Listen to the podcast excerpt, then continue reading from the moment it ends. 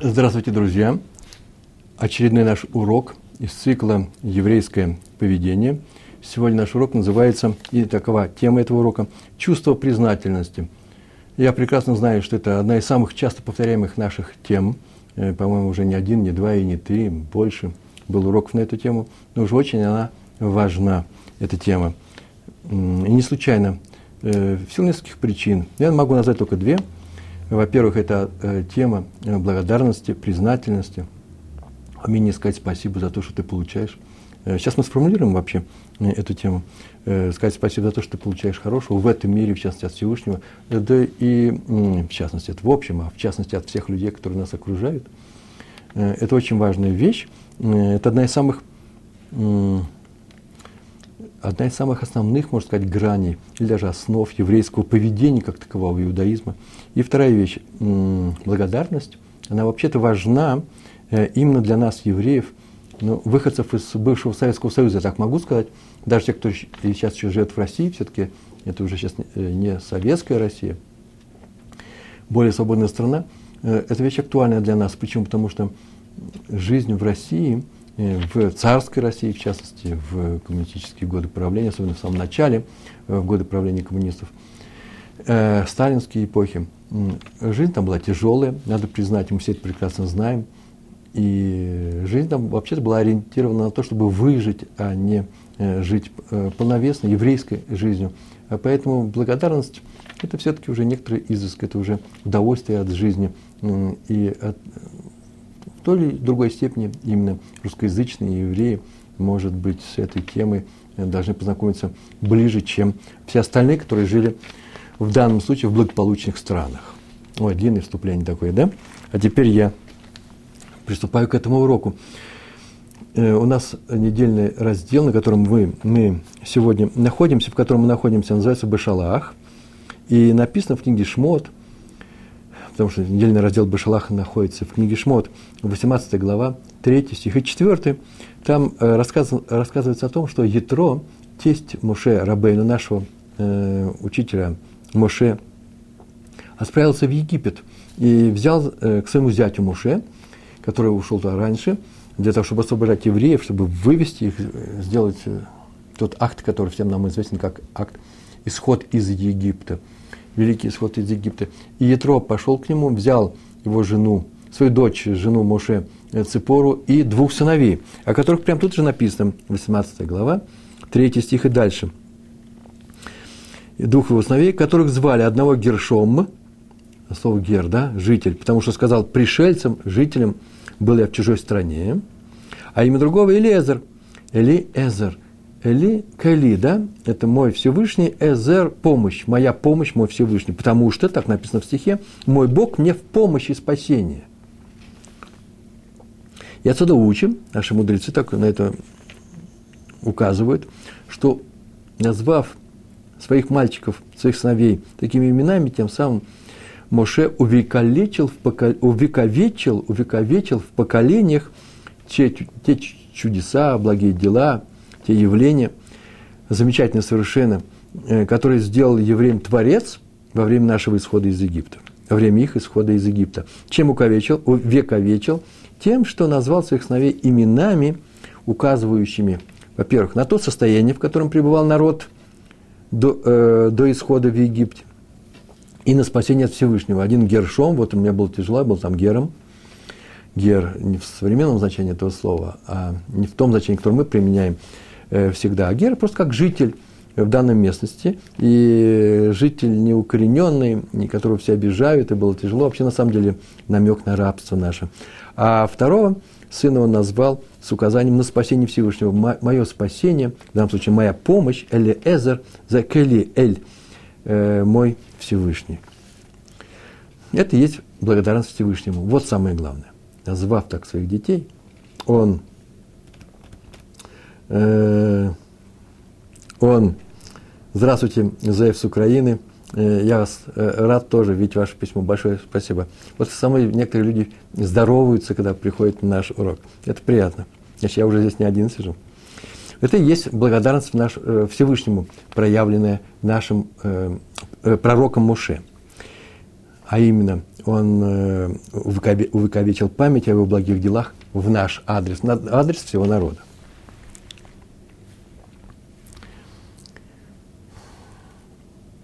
Качество благодарности, оно неоднократно проявлялось в истории нашего народа. И об этом вообще можно было бы его обнаруживать чаще, чем мы привыкли к этому. Оно лежит в основе многих, как мотивация, многих поступков наших працев и персонажей Танаха. В частности, например, в эпизоде с расступившимся морем. Море Ямсуф, да? Оно расступилось. Мидраш рассказывает, что евреи вышли из Египта вооруженными, хамушим. Так написано. Хамушим написано в Торе, а Мидраш говорит, что это слово нужно перевести, объяснить, как люди вооруженные вышли из Египта. Тогда почему, когда мы оказались перед морем, возникает вопрос, куда загнал нас египетская конница, колесницы, тачанки, почему евреи не воевали с египтянами? Но плакали и надеялись на чудо. Почему? Собственно говоря, я видел однажды такой Мидраш, что там написано, э, и все это знают, что были такие люди, которые сказали, что у нас есть оружие, нужно воевать с египтянами, там будет что будет, Всевышний нам поможет.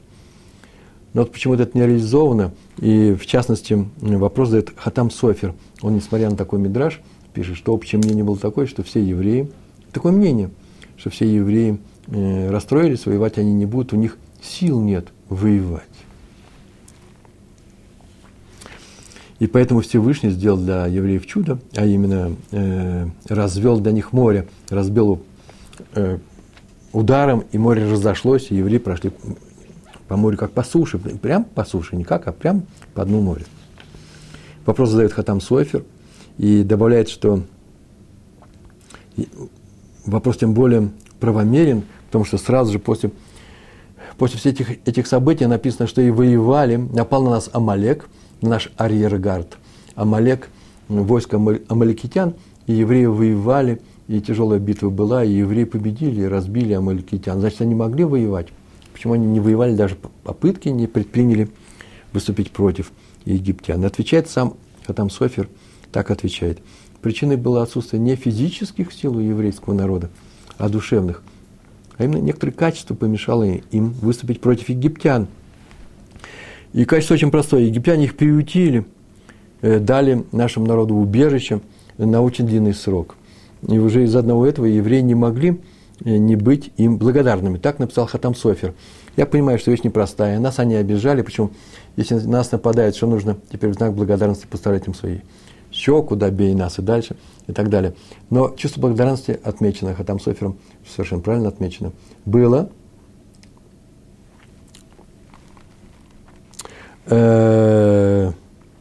чувство благодарности было. Мы говорим, у нас, да, недельная глава Йетро, на самом деле, да, Йетро, конечно же. И, вне всякого сомнения, я ошибся, я сказал Бешалах, спасибо, вот меня уже сделали, уже и поправили.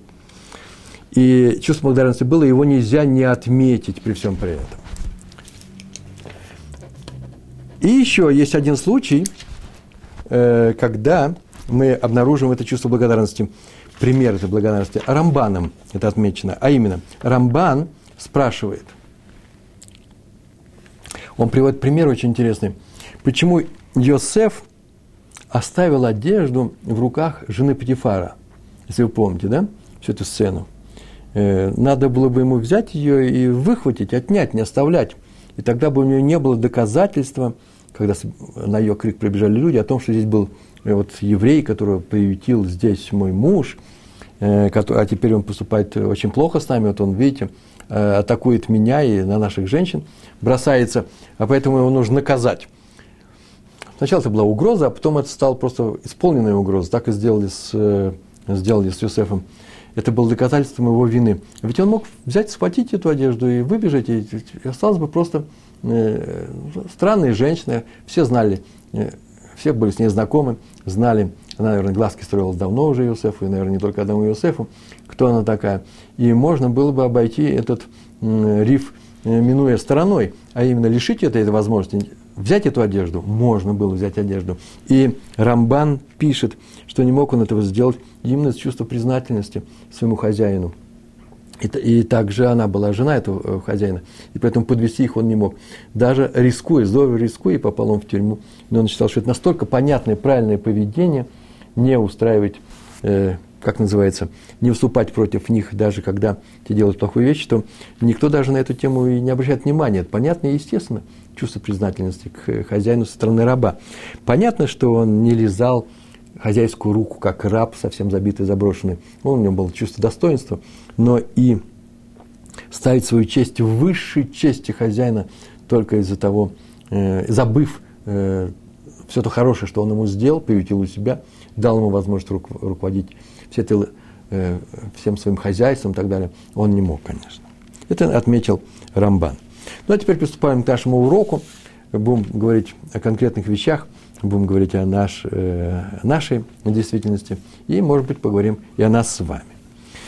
Ну, сначала первый пример у меня был такой, я его нашел сегодня утром. Во время войны есть такой кибуц или мушав, э, камемиот, это мушав, да, Арье? Э, такой известный, там жили, сейчас, скорее всего, живут только ортодоксальные евреи, и во время войны ушли на войну сражаться с арабами несколько евреев. Один из них был секретарь правления этого кибуца или мушава, которого имени было. Он вообще был человек известный в том месте. Реб Дов Вайс. Известный человек, один из активистов этого мушава. И долгое время, долго о нем никто ничего не знал, куда он пропал. Не было сот, сотовых телефонов, это было все непросто. Можете себе представить, все это происходило в каком там сорок седьмом, сорок восьмом году, сорок девятом. И больше шестидесяти лет прошло, и э, уже многие вернулись, кто-то погиб, кто-то вернулся, а про него не было ничего из, не, неизвестного. И вдруг он появился, в Мошаве появился он днем, и первое, что он сделал, он сразу же бросился в синагогу, потому что нужно было читать ми- минху, дневную минху, и он пришел, и в синагоге уже собрался миньян, и он сразу же э, э, побежал к раввину, раввину, главному раввину всего этого места, рабби Биньямину Мендельсону.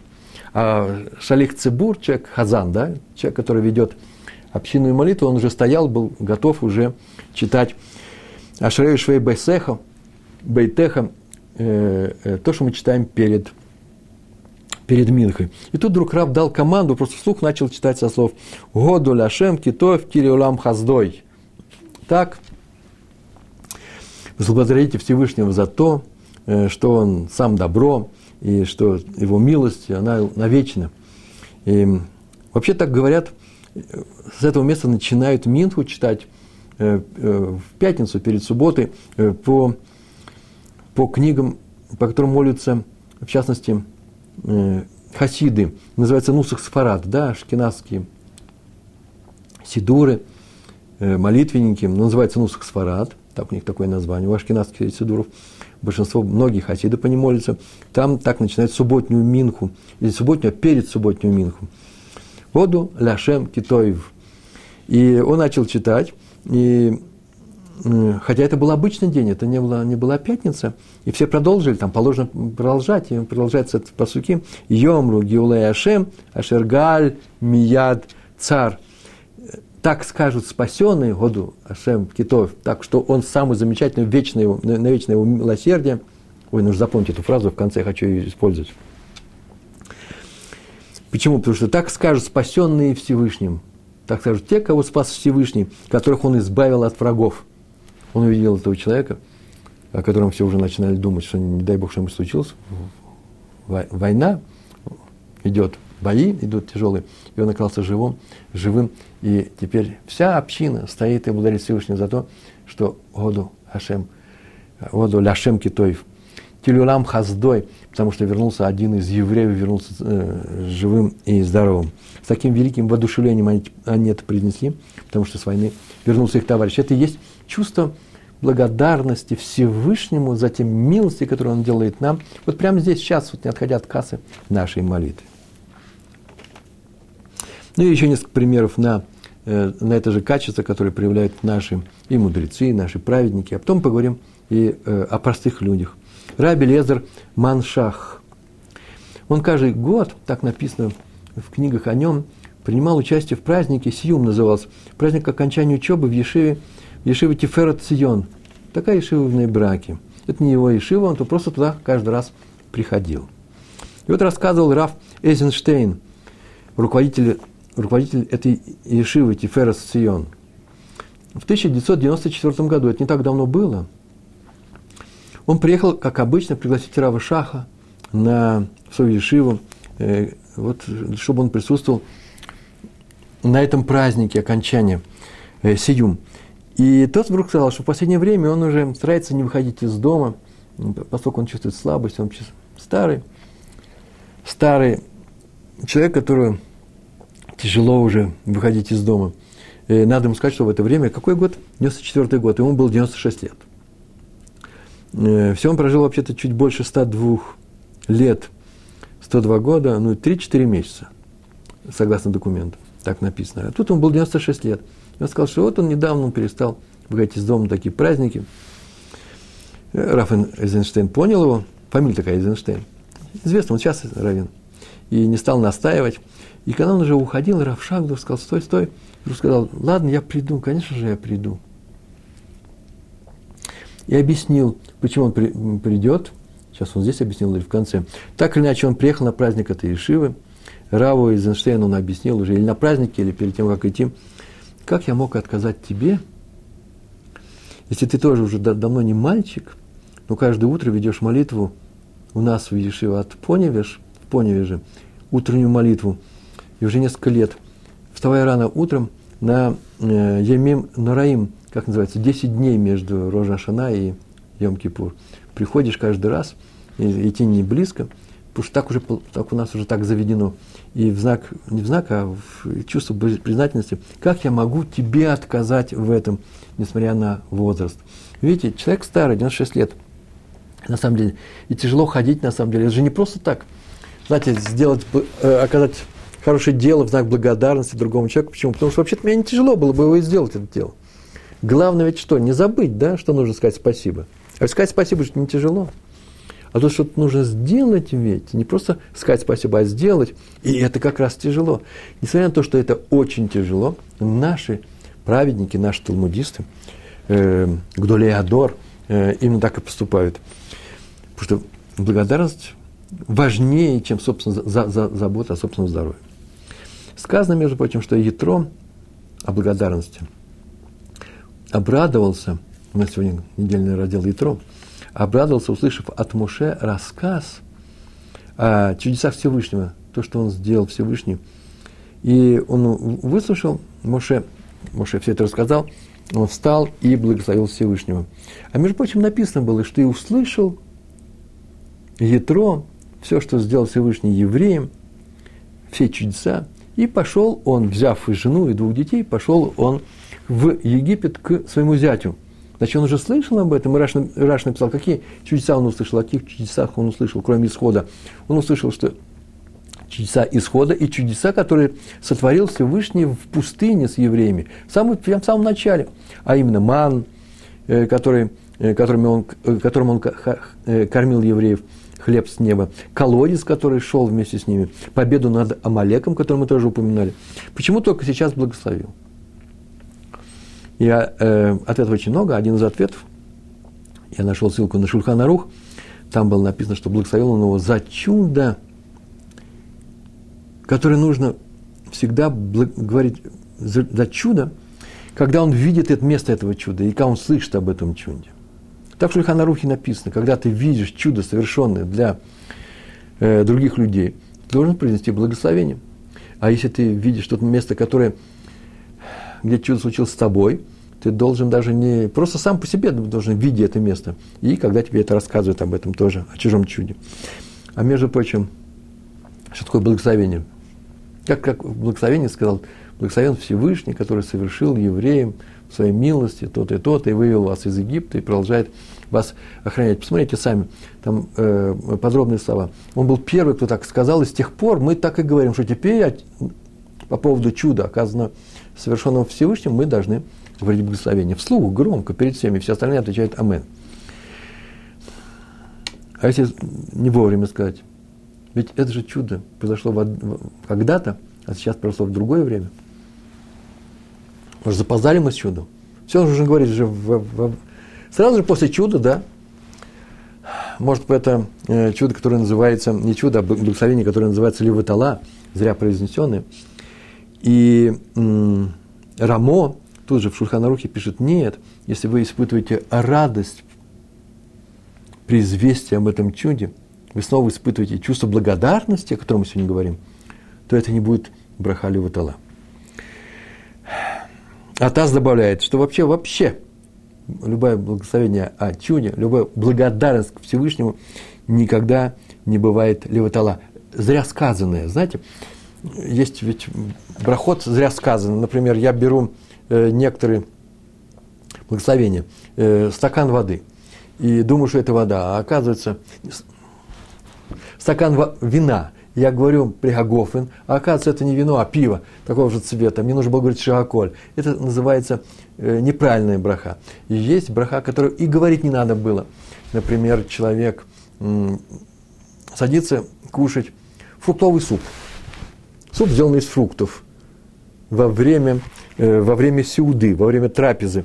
И садится он кушать, и он сказал гамуци, он сказал на хлеб. И теперь он свободен от всех брахот, которые...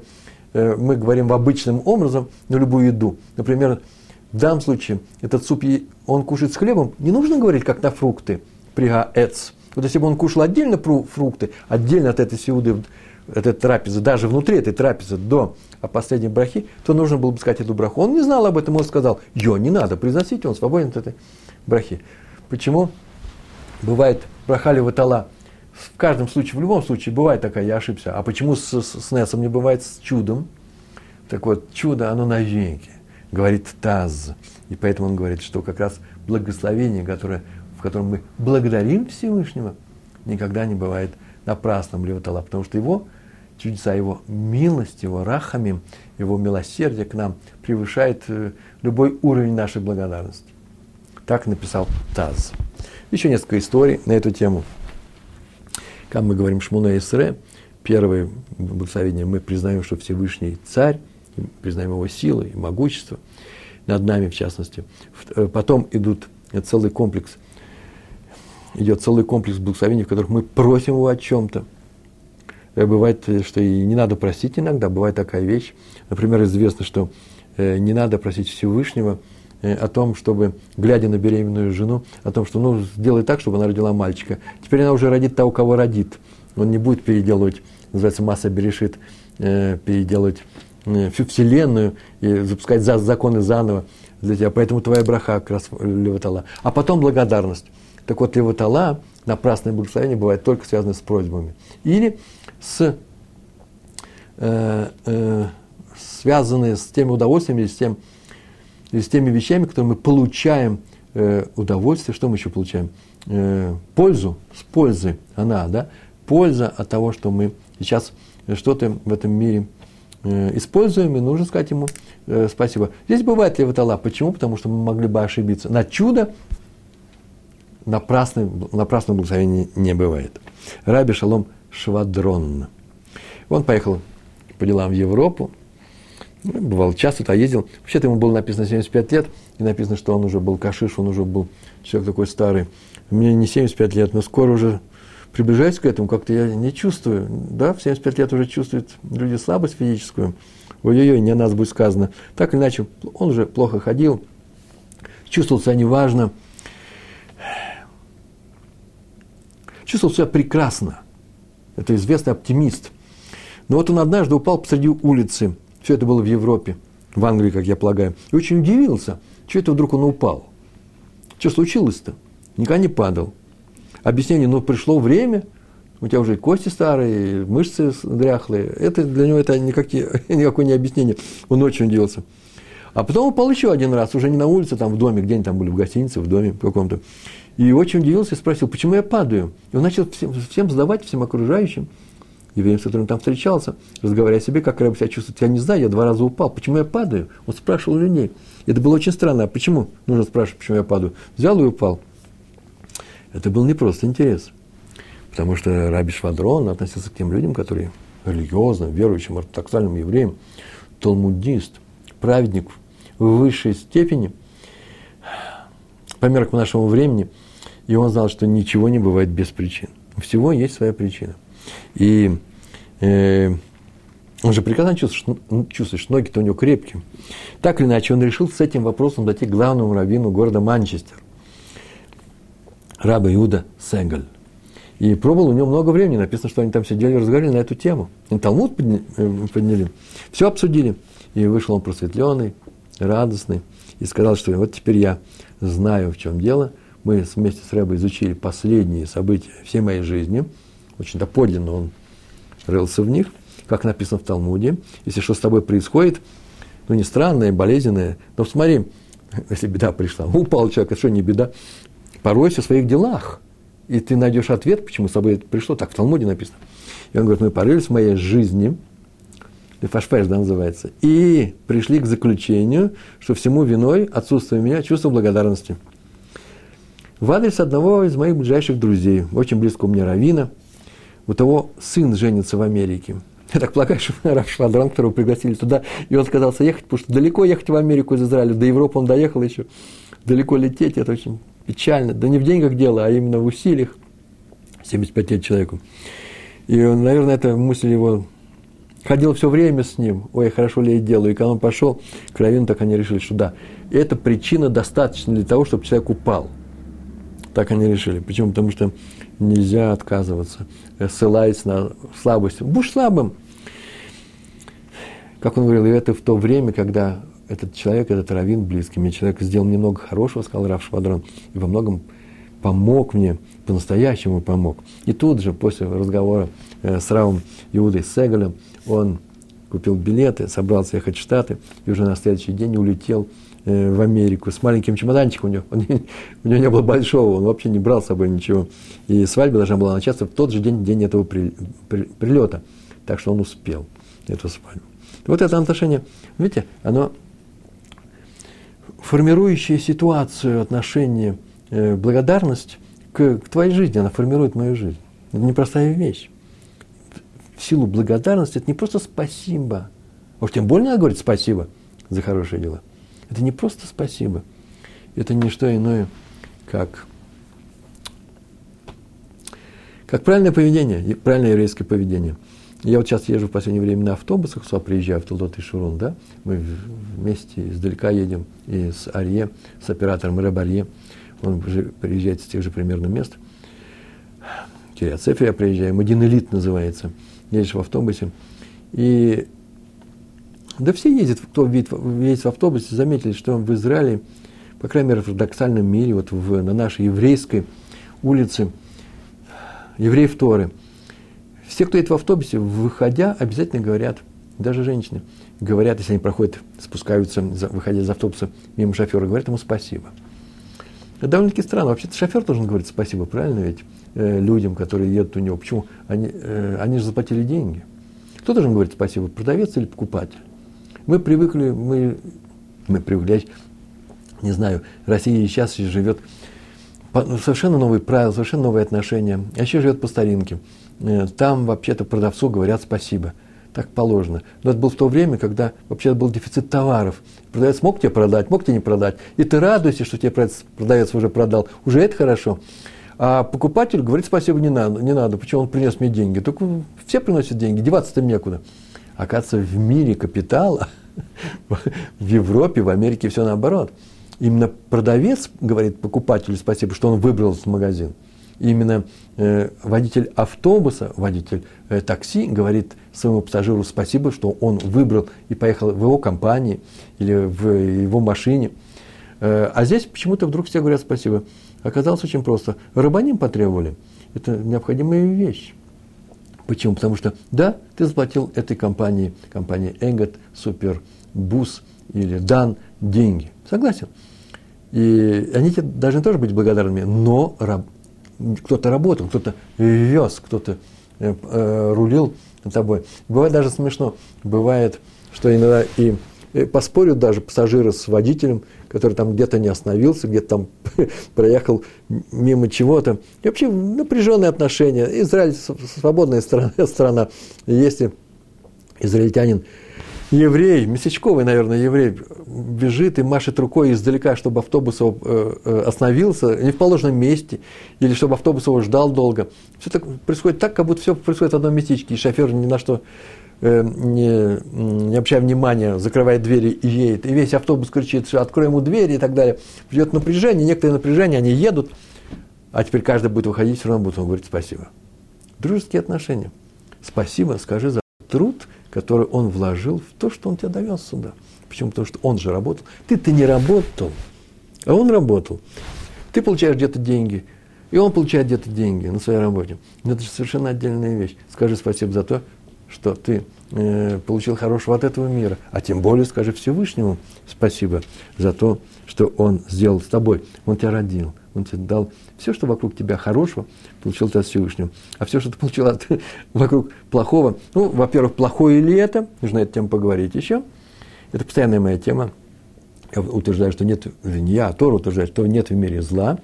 И, по крайней мере, раз в мире есть только добро, за это нужно говорить спасибо. Но вот вопрос такой, умеем ли мы говорить полицейскому, который выписывает нам штраф за нарушение чего-то, спасибо, это отдельный разговор. Сегодня мне одна женщина написала, я всегда в блоге, всегда я говорю спасибо полицейским. Вот я не умею. Я очень переживаю на эту, на эту тему. Ну, наверное, надо говорить. Я же говорю врачу, который мне сделал больно, вылечив меня. Ну, сделал же мне больно, все равно же говорю спасибо. Все зависит от того, как мы относимся к штрафу. На эту тему в конце поговорим с Божьей помощью. История. Раби Александр Зискин, написавший книгу «Есод Вешораша Авуда». Очень хорошая книга. Книга вообще просто замечательная, написанная более чем двести лет назад о третьем храме. Какой будет третий храм, все законы там выведены. А, пожалуй, я, например, знаю, что это первая книга подробным описанием всего, что, какая работа будет твориться в храме, что там делается и так далее. Это вот написал. Он из Гродно. Умер в тысяча семьсот девяносто четвёртом году. Кстати, о нем говорили, так написано, по-моему, Бешт сказал, или еще много людей сказали, о том, что, о том, что э, раби Александр Зискинд из Гродно, Гродно, да, он был первым хасидом еще до появления хаси, хасидизма. Так вот, утром он благодарил Творца за свое жилье. Каждый раз просыпался, всех, среди всех брахот, благословений, которые он говорил, громко, вслух, и своих учеников он этому учил. За свое жилье, за тот дом, который дал ему Всевышний. А текст такой, он там текст даже приведен. Мой Создатель, прими мою огромную благодарность за то, что дал мне дом, где я правлю святую службу, а не увед бакоидыш, да, для тебя. Он на самом деле большую вещь сделал. Я написал, сказал, что он написал э, труд о э, третьем храме. И дал мне ты этот дом не в силу моих заслуг, вот самая главная часть его молитвы. Они, мои дела, малы и незначительны, а исключительно в силу своей милости ко мне. И он говорил эту молитву каждое утро. А также, когда возвращался из синагоги домой. Для него эта вещь была настолько необычная, получить угол, теплый угол, место в этом мире, что он каждый раз, когда видел это, это же была мысль его, каждый раз, когда приходила мысль о том, ой, какая необычность есть во всем этом, он тут же приносил эту молитву в Всевышнему. И каждое утро он приносил, возвращался как-то из синагоги домой, видел свой дом.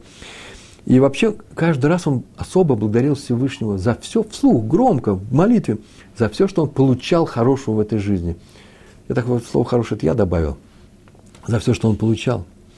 В городе Сале, такой есть город, так, оказывается, есть такой город в Марокко, жил один богатый еврей, вообще очень далекий от Торы, необычайно далекий. Бывает такое с богатыми людьми, и с бедными такое тоже бывает.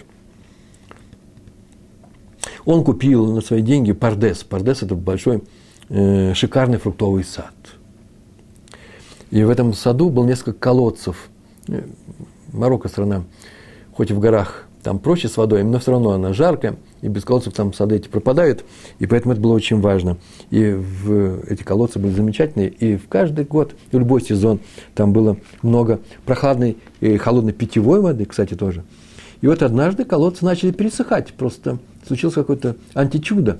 Пересыхают колодцы, нет воды, и все теперь можно э, Ну, что-то нужно делать, нужно рыть новые колодцы. А почему такое произошло? И делать было нечего, поспешил он к Раби Хайму бен Атар, так его звали. Это известный раввин. Часто, между прочим, я привожу оттуда, достаточно часто привожу, прямо на своих уроках, вот здесь, в цикле «Еврейское поведение», на этих уроках мы приводим оттуда из его книги всякие цитаты и всякие толкования.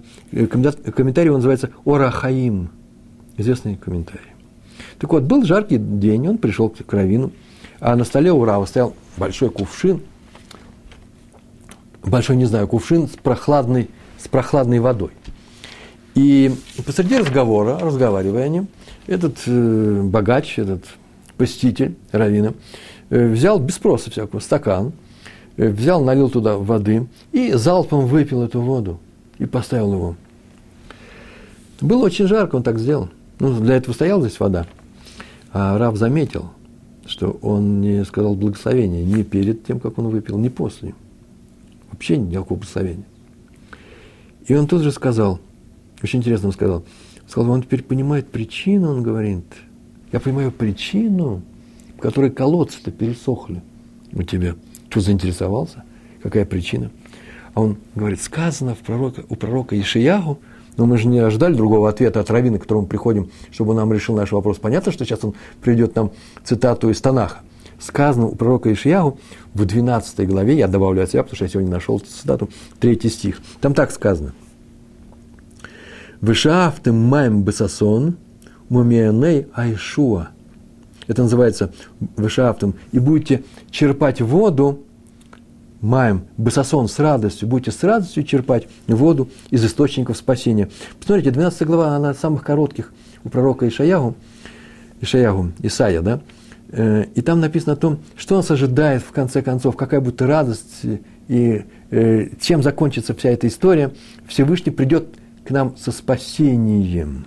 Будете с радостью черпать воду из источников спасения. Вообще, это, конечно же, литературный образ. Источники спасения, вы черпаете воду. Так воду спасения из источников спасения. И много трактований, трактовок. А он говорит, да нет же, конкретная вещь. Почему? Да потому что там есть слово такое. Бесасон, с радостью. Тот, кто с радостью черпает спасение, тому спасение полагается. У того не будет колодец пересыхать. Дело в том, что после стакана воды, я это я вам говорю, это здесь имелось в виду, надо сказать браху, шааколь называется. Э, перед стаканом воды нужно шааколь сказать. А после стакана воды надо сказать бурена фашот, да? Там э, работ, браха. Так вот, слово «сасон» – это не что иное, как нотрикон. Нотрикон – это, как называется, рушейте вот, э, э, аббревиатура, первые буквы э, целой фразы «бесасон», а именно, так называется, «брахот штайм», смотрите, «бесасон», «брахот штайм шааколь уборе нефашот», «бесасон». А именно, это, в радости это две брахи – Шиаколь и Буренефашот. Раз сосон, только тогда и бывает, когда ты благословляешь, благословишь Всевышнего за то, благословляешь Всевышнему, даешь благословение Всевышнему за то, что он тебе дал спасение. Какое спасение? Воду в колодце. Вот если ты не приносишь эти благословения, то ничего этого не будет. Так он объяснил неучу, что пить и есть без брахи – это не что иное, как кража у небес. Это понятно, все знают. Который дал нам, он дал нам еду и питье. Больше того, хуже, чем кража – это неблагодарность в адрес Всевышнего. И будешь говорить благословение, все у тебя наладится. Так случилось. Интересно, нотрикон мне понравился, поэтому я его привел сюда. Хофец Хайм рассказывает, что его, у его учителя Раби, звали, это известный раввин, ну, учитель был с детства, Раф Нахумка из Гродно, тоже Гродно, кстати, сегодня уже два раза у нас упоминание этого Гродно идет, Раф Нахум, э, Раби Нахумка. Он был у него фельдцель. Знаете, что такое фельдцель? Олег, что такое фельдцель? А это фрак, просто фрак. Вот длиннополый камзол, как у всех раввинов, да? Это называется, а идиш называется фельдцель. В прошлый раз мы изучали, на прошлом уроке, по-моему, это слово в, в, в, на языке, на арабский язык это был, да? Так вот, Раби Нахумка говорил, э, вся благодарил за него, за этот враг своего Творца, нашего Творца. Потому что, почему он, он объяснял, детям он объяснял, в Хайдаре, где учились все вместе с Хофец Хайм, будущим великим учителем, что Фельсель обладал, от этого фраг, целым рядом удивительных, чудесных качеств. Первое, во-первых, он его грел зимой. Он теплый фраг был, это Литва, и он грел его, это одежда. А прохладной ночи служил в качестве одеяла. Он его еще, оказывается, у него еще и одеяла не было, он накрывался этим фраком. А жаркой ночи служил он в качестве подушки. Если не одеяло, то подушки. Его можно было бы так сложить и положить под голову. А еще у него было множество карманов. Но карманы были еще. И поэтому, когда ты идешь в лавку, то можно было по полной использовать все эти карманы во время, во время покупок. Не надо было носить никаких э, сумок в руке. Так Раби Нахумка стоял перед учениками и, загибая пальцы, перечислял все благ, блага, которые есть у этого, можно получить и от этого фрака. Он учил учеников, своих учеников, во всем видеть милость Творца, во всем видеть милость Творца и благодарить его за это. Вот этот Хофец Хайм привел в своей книге. Есть еще, откуда, кто его был первым, одним из первых учителей, который научил его благодарности? Рав Зелик Эпштейн, один из руководителей Ешивы Тура Ор, известная Ишива Иерусалимская. Он рассказывал, что в молодости он учился в Гродно. О, третий раз, говорим, третий раз о Гродно говорим. Гродно. Учился в Ешиве Шар Атора. Пришел туда однажды один человек, который выдавал себя за бедняка. А м- он был из какого-то местечка. Из этого местечка там было тоже несколько людей, и которые сказали, ученики, которые сказали, на самом-то деле мы-то его знаем, я он не бедняк. Он просто так живет. Он ходит, обирает всех, потому что так он решил, можно собрать много. И поэтому не, не надо ему давать. И никто ему не давал. Он походил по Ешиве, по залу Ешивы, и никто ему ничего не дал. А потом спустился глава Ешивы, раби Шимон Шкоп, Агаршаш его так звали. Раби Гаон, раби Шимон, э, раби Шимон Шкоп. Ему что же об этом сказали? Он пошел и дал ему сдаку, дал ему сдаку эти деньги. Его потом спросили, а почему? Рэбе, научите нас, почему нужно давать обманщику деньги. И он ответил, так написано в Талмуде. Трактат Ктубот, шестьдесят восьмой лист, первая страница. Я это нашел там. В той книге, где я читал, там не было этой сноски, но я ее проверил. Там так написано, в этом месте. Надо добром, в Талмуде написано, надо добром отметить, воздать обманщикам. К ним тоже нужно добром воздавать им. Почему? Потому что если бы не они, не обманщики, так в Талмуде написано, мы бы грешили каждый день. Непонятные вещи, обращаемся к Раши, Раши поясняет. Если бы не обманщики, которые собирают деньги, выдавая себя за бедных, мы бы забыли, что на свете существуют бедняки. Мы бы их видели реже. И когда бедняки пришли бы к нам за цдакой, мы бы им дали ничего, не дали. Почему мы не привыкшие к этой, в исполнению этой заповеди? А из-за обманщиков, так написано, согласно Раши, в самом Талмуде. Из-за обманщиков мы помним, что есть у нас бедняки. Я бы сказал, это уже мой комментарий, устроили такой полигон, да, тренировочный, мы даем деньги, тренируй, чтобы не забыть о том, что есть обманщики. В другом месте, в, есть еще несколько мест, на эту тему в другом месте написано о том, что раби Меир, раби Игуда, раби Йоси Гаглили э, тоже отметили, что вот есть люди-обманщики, собирают деньги, и один из них, по-моему, это был раби Раби Меир сказал, слава Богу, что это есть у нас обманщики. Почему? Потому что мы, по крайней мере, не вникая, обманщик, не, не обманщик, выполняем заповедь сдаки.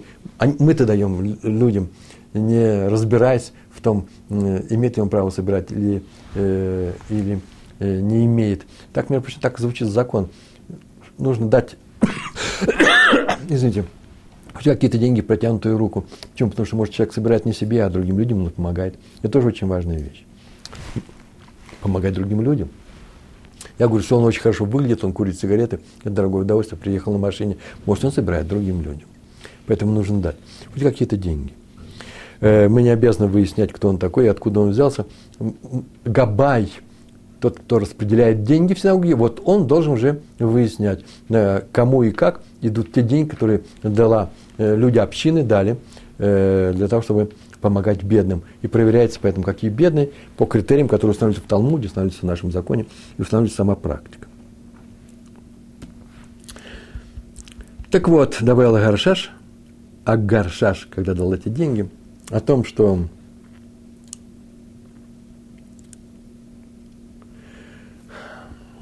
о том, что надо дать деньги даже обманщику, потому что это и есть наша им благодарность. Судя по этому, по нашему, по нашему трактату в Ктубот, надо им, так написано, надо их отблагодарить за то, что они нам напоминают о том, что есть в мире бедняки. Поэтому дал ему деньги. Хофец Хайм, когда заболела его жена, за ней ухаживала их соседка.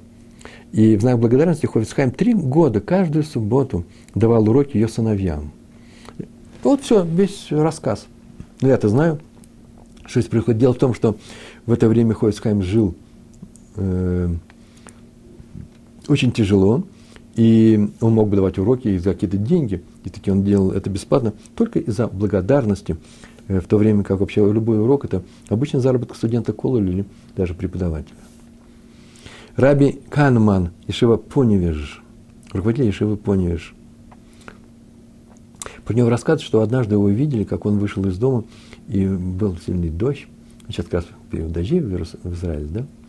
И был сильный дождь, и он вбежал под навес какой-то лавочки. Знаете, как лавка стоит, магазин, и навес над тротуаром. И он там простоял некоторое время. А когда дождь кончился, нужно было идти, и вдруг он зашел в эту лавку, взял спички. В то время спички стоили денег. Это сейчас они ничего не стоят. И И продавец спичек, конечно, покупателю спичек сказал бы спасибо, почему? Потому что это деньги. И он купил эти спички. А его спросили, ученики спросили, зачем? Мы видели, как вы покупали спички, зачем? Вы же ведь не курите. Он ответил, вообще-то я использовал навес владельца лавки. А теперь что, я никак его не отблагодарю за это. Не бывает такого, что я бы ушел бы и не сказал спасибо. Материально как-то возблагодарить его. Раби Ашер Лейб Дискин, Маариль, глава ашкеназских евреев Иерусалима. Его сын, Раби Ицхак Ерухам, рассказывал, что когда он заболел, сам был мальчиком, сын Раби Дискина, сильно заболел он, и нужно было, чтобы кто-то сидел у него ночью, потому что он поправлял ему компресс холодный на, на, на лбу. И надо, искали кого.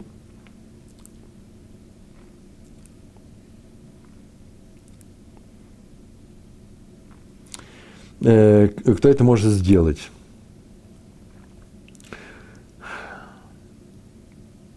И он даже сказал, какую плату он может сделать. Он обратился к своим ученикам и сказал, что я э, тому буду давать уроки бесплатно. И вызвался Раф, ну там еще был молодой, Довбер Гросберг, известный ученик Рава Дискина. Но от, э, от э, уроков он отказался, от бесплатных, и вообще от любых уроков отказался. Он, хотел, он сказал, что он хочет сделать это бесплатно, э, бедить на двуту, да, э, на добровольном начале, просто взять хорошее дело сделать. А Раф сказал, поэтому говорим так, что если у тебя какой-нибудь возникнет урок в Талмуде или в законах, будет трудный вопрос, приходи ко мне, возможно, что я пойму эту тему, и возможно, что у меня будет ответ. Я тебе с удовольствием, просто с огромным удовольствием все это я тебе объясню.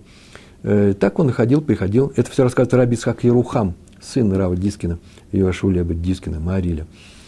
И так или иначе, когда сын уже выздоравливал, то Рав Дискин дал ему благословение, потому что хоть как-то ему э, нужно было выразить свою благодарность. Благословение у него было очень интересное. Э, Барихут Емим, чтобы он долго жил. И все это слышали, все знали, все сказали «Амен». Э, амен.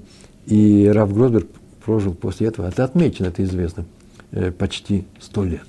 Благодаря этому благословению. Всем так рассказал, это было благословение за то, что я сидел с сыном э, Рава Дискина. А еще одна история из той же серии. Он сам заболел, Рав Дискин. У него воспалились глаза, у него было воспаление. И он перестал почти видеть. Э, рядом с ним с его постель должен был установить дежурство, чтобы вовремя вызвать врача, если станет плохо, если в случае обострения. И вызвался с ним сидеть один близкий к их дому человек, Рав Гершон Энгер. Вообще-то это был раввин, раввинская звание у него было не должность, а сам зарабатывал тем, что он выполнял плотницкие работы. Но мало кому нужно было, и поэтому у него было много свободного времени. Он учился, учил законы и молился.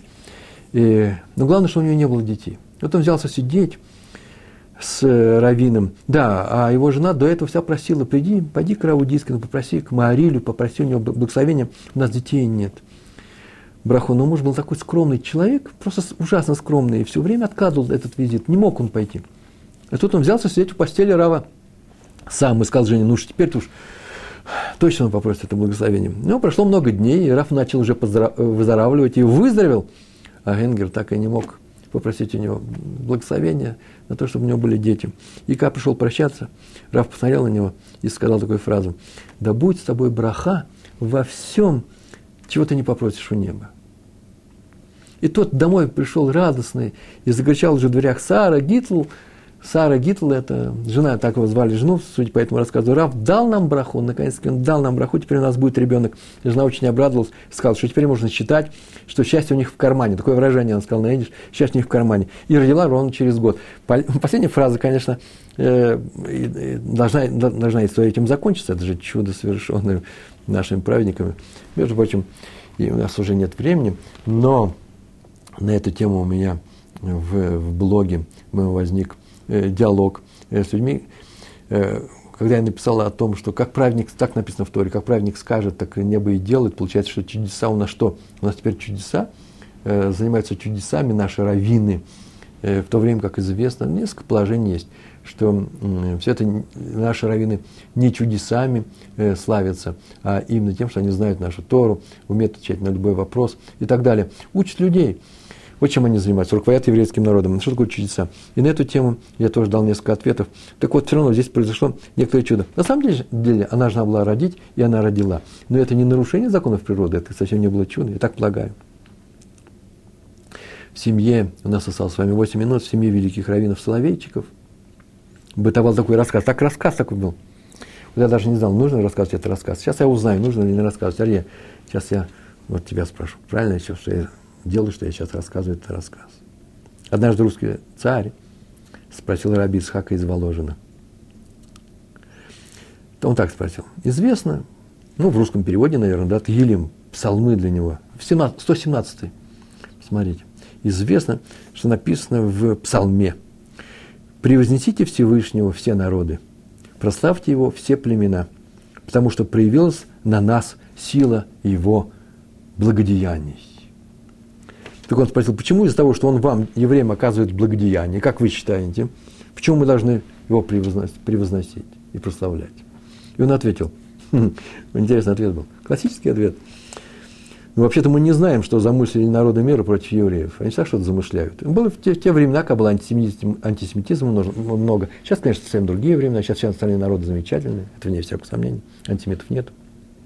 А раньше многие были антисемитами, целые народы были антисемитами.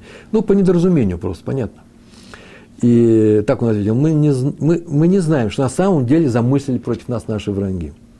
Но вы сами знаете, что вы замыслили. И вы же видите, что все ваши планы рушатся. Чего бы вы ни сделали против еврейского народа, все равно не получается.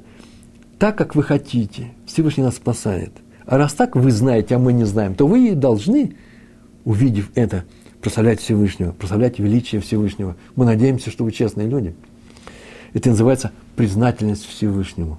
Если ты видишь, что Всевышний... Ой, я даже не знаю, нужно ли говорить такой урок. Если ты видишь, что Всевышний не дал тебе сделать плохое дело, радуйся этому, благодари его и э, превозноси.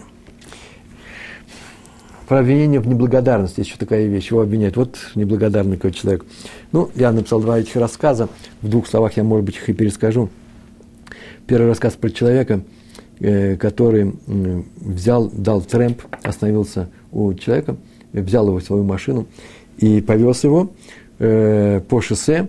И так получилось, что он нарушил правила движения. И когда они подъехали уже, и там нужно было выходить, вдруг оказалось, что тот объявил, что он полицейский, и начал выписывать штраф. Бланк штрафа заполнять. И человек пришел домой и очень переживал. Надо же, какое безобразие. Я ему сделал хорошее дело, а он неблагодарен. Наверное, на эту тему нужно было подробнее поговорить. Имеем ли мы право кого-то обвинять в неблагодарности в наш адрес? В данном случае. Вообще-то нужно сказать спасибо. Помните, я вам сказал, может быть, спасибо надо сказать. Тебя сейчас наказали за то, что в следующий раз вел себя поответственнее и не...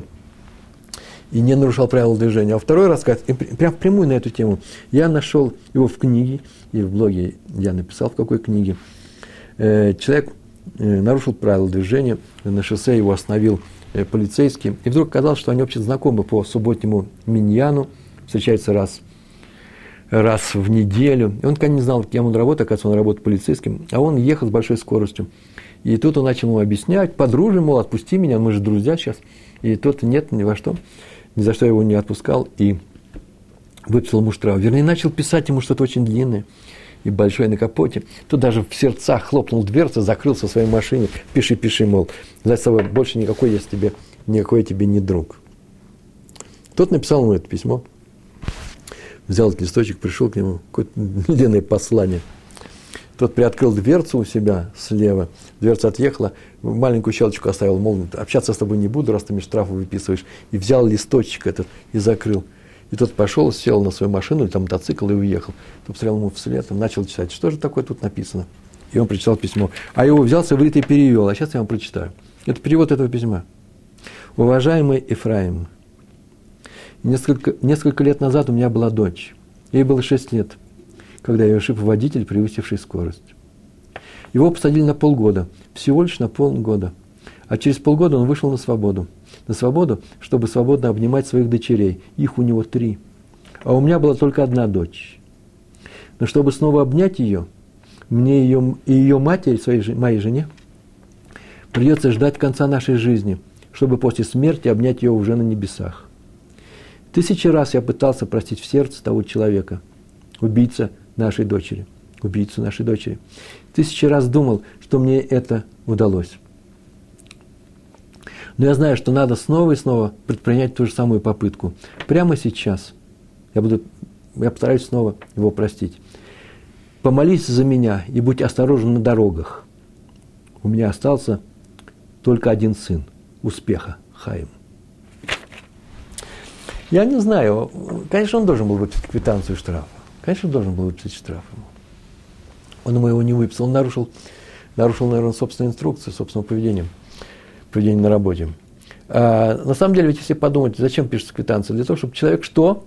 Чтобы в следующий раз не нарушал. Может быть, это письмо теперь и приведет его к тому, чтобы он не будет нарушать. Это не сочиненное письмо, это правда. Так вот, что такое неблагодарность, я не знаю. Нужно благодарить за все дела хорошие, которые сделали нам. И даже за то дело, которое, в результате чего нам не дано было сделать плохое дело. Или же, или же э, за, э, за ту ошибку, которую мы чуть-чуть не совершили, а нас, может быть, болезненным э, способом остановили. За это нам тоже нужно благодарить. Э, спрашивает, что за блог у нас есть.